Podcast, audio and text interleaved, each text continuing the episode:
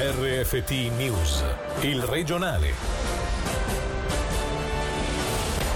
Buonasera e ben ritrovati dalla redazione di Radio Ticino. La mafia ha radici profonde. In Svizzera lo dimostra l'operazione messa a segno la settimana scorsa dalle autorità svizzere e italiane che ha colpito pure il Ticino. Secondo l'ufficio federale di polizia attualmente sarebbero 20 le cellule mafiose attive nella Confederazione cui fanno capo 400 persone, cifre che la Fedpol ritiene addirittura troppo basse. Le aree più toccate sarebbero Vallesi, Grigioni e il nostro cantone. Per capire meglio la portata di questo fenomeno abbiamo sentito Madeleine Rossi, giornalista freelance e ricercatrice, esperta in criminalità organizzata italiana. Fuori territorio d'origine delle mafie è molto difficile capire i segnali. Poi i mafiosi tengono un profilo basso. Abbiamo visto a Frauenfeld c'era un tassista, un pensionato, quel soggetto arrestato in Ticino la settimana scorsa faceva il dipendente comunale 50%. Quindi bisogna aiutare i cittadini svizzeri. Ho incontrato la settimana scorsa il procuratore Nicola Gratteri a Catanzaro e lui mi disse una cosa importante, apre il suo ufficio ai cittadini un pomeriggio a settimana, viene chiunque, ciascuno ha 10 minuti per parlarmi di un problema, ogni volta viene a sentire di tre o quattro delitti importanti e poi convince la gente di denunciare questi reati. Vuol dire che aiutare i cittadini a capire vuole anche spingerli a denunciare alle forze dell'ordine o a un magistrato magistrato. Poi per osservare è difficile perché fuori territorio cercano il consenso sociale, si inseriscono nella società, nell'ambito dove vivono. Quindi anche in Svizzera bisognerebbe adottare un po' la tecnica del procuratore di Catanzaro. Mi risulta interessante, forse non tutti i magistrati o non tutti gli ufficiali o agenti di polizia siano consapevoli anche loro del fenomeno, però se qualcuno ci va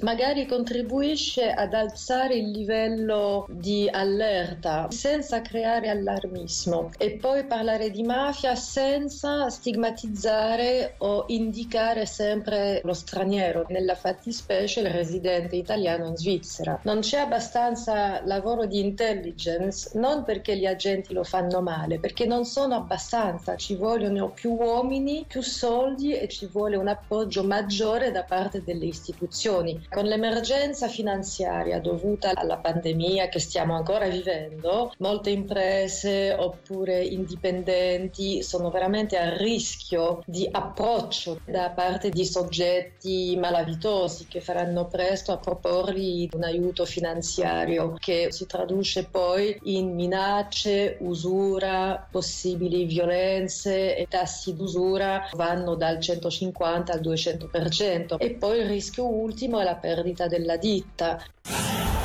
Sono stati tre giovani della regione responsabili delle esplosioni causate da bombe artigianali avvenute lo scorso 26 febbraio nel cortile di una scuola elementare del Bellinzonese e del 13 marzo nei pressi dello stand di tiro al Saleggi, sempre a Bellinzona. Sentiamo Gaia Castelli. L'indagine di polizia giunta a termine ha confermato quanto supposto dagli inquirenti fin dall'inizio delle investigazioni. I responsabili di queste esplosioni sono tre ragazzi e non professionisti del crimine. Il principale imputato dell'esplosione alla scuola elementare è infatti un ventunenne della regione che attivando l'ordigno artigianale nel piazzale dell'istituto in pieno Rabadan ne mandò in frantumi le finestre per un danno complessivo che si aggira attorno ai 50.000 franchi. Ventunenne che era stato intercettato a seguito della seconda esplosione, avvenuta nella notte del 13 marzo, questa volta nei pressi dello stand di tiro ai Saleggi fra Bellinzone e Giubiasco. Il ventunenne era stato affiancato da un ventenne cittadino spagnolo e da un diciassettenne straniero, residenti entrambi nel Bellinzonese. L'articolata indagine condotta dalla polizia cantonale ha permesso inoltre di ricostruire numerosi altri episodi analoghi registrati in precedenza nel distretto. Gli accertamenti hanno inoltre permesso di risalire all'identità di un 62enne cittadino italiano residente anche lui nel Bellinzonese che custodì parte del materiale pirotecnico all'origine dell'esplosione alle scuole. Le principali accuse sono quindi quella di danneggiamento, esplosione, uso delittuoso di materiale esplosivo o gas velenosi e delitto contro la legge sugli esplosivi. Il ventunenne principale imputato si trova tuttora in stato di detenzione preventiva poiché recidivo. Le ricerche del parapendista del Locarnese non si sono fermate. Da questa mattina numerosi soccorritori hanno ripreso a scandagliare le zone in cui potrebbe trovarsi il 35enne con l'esercito che ha messo in campo un elicottero Super Puma. Sentiamo il servizio di Angelo Chiello. Le ricerche per trovare l'uomo, di cui non si hanno tracce concrete da sabato scorso, sono riprese nelle prime ore di questa mattina. Oltre ai soccorritori ticinesi si sono attivati anche sul versante italiano. Come confermato dal soccorso alpino Solano alla regione, un elicottero della Guardia di Finanza si è elevato in cielo per scattare foto ogni mille metri per individuare zone in cui spicca il colore rosso, quello della vela del parapendio dell'uomo disperso del Locarnese.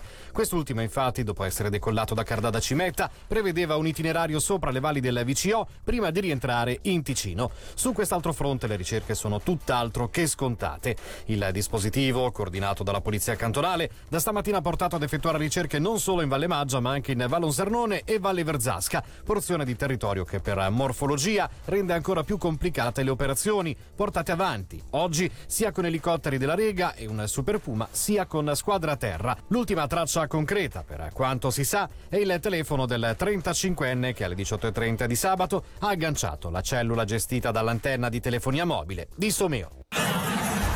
Meteo Svizzera, per raccogliere i dati necessari alla creazione dei modelli meteorologici, si affida sia a stazioni per la raccolta di dati terrestri, sia a livello della troposfera dove agiscono i palloni sonda lanciati appositamente, come i dati forniti dagli aeroplani con il sistema AMDAR, che dal 1991 condividono i dati meteo. Abbiamo quindi chiesto a Luca Nisi di Meteo Svizzera se con il lockdown e la diminuzione del traffico aereo vi sono state delle conseguenze sulle previsioni previsioni? Di primo acchito chiaramente mancano molti dati in quota e si può facilmente immaginare che la qualità dei modelli possa diminuire. Da una parte si sono trovate delle soluzioni alternative anche se chiaramente non abbiamo potuto lanciare una quantità di radiosondaggi uguale al numero di aerei che transitano ogni giorno sui nostri cieli. D'altra parte è possibile che questi dati che forniscono degli aerei sono importanti ma i dati forniti dai nuovi strumenti strumenti stanno compensando quello che gli aerei hanno fornito finora. È già successo anche in Europa, per esempio, se pensiamo alla tempesta invernale Lothar, che non fu notata inizialmente dai modelli matematici semplicemente perché uno dei motivi fu che un dato di pressione molto basso misurato su una boa nell'Oceano Atlantico era stato scartato in modo automatico perché sembrava un errore di misurazione e poi si è notato a livello di ricerca che inserendo questo valore in modelli matematici erano in grado di simulare proprio la tempesta che poi di lì a 24-48 ore ha investito l'Europa causando molti danni.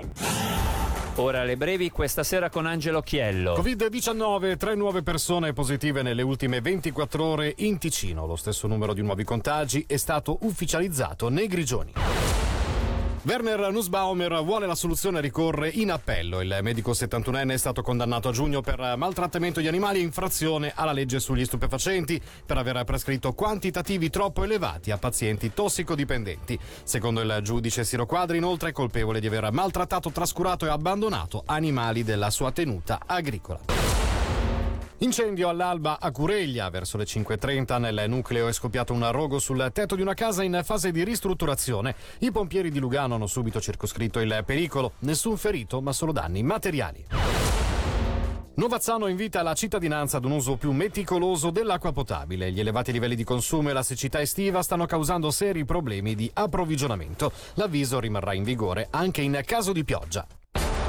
Con questo è tutto, tra poco il radiogrammi in live dedicato alla rugby dalla redazione da Davide Maggiori. L'augurio di una buona serata. Il regionale di RFT, il podcast su www.radioticino.com.